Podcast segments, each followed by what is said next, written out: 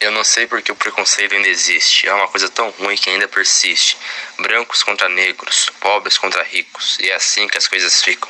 Somos todos irmãos e filhos do mesmo pai. Deixa de ser racista, somos todos iguais. Rico, pobre, branco ou negro. E nós, lado a lado, sem preconceito. Quantas vezes eu vi deficientes pedindo ajuda. Todo dia uma é difícil luta. A cada dia tentamos mudar, a gente para melhor, outros para piorar. Infelizmente a vida é muito fria. Jesus Cristo ilumina a periferia. Altos e baixos a gente vai passando, não podemos marcar, o preconceito tá dominando. Negros sofrendo, ricos no veneno. Já não tô nem vendo, agora eu pergunto.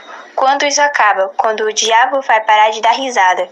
Isso é um lixo, não dá crescimento. Preconceito é opinião própria, sem conhecimento. Preconceito é um ato fraco. Gente ignorando gente, desconhecendo parente, chama negro de macaco, mas vai pro mesmo buraco. E os pecados pra balança, para se ter liberdade. Deus criou a humanidade, a sua imagem e semelhança branco, preto ou nordestino, espírita, católico ou crente ou rico, pobre ou deficiente, índio, caboclo ou latino, japonês, chinês, filipino, a vida é a maior herança. E amar não tem maldade.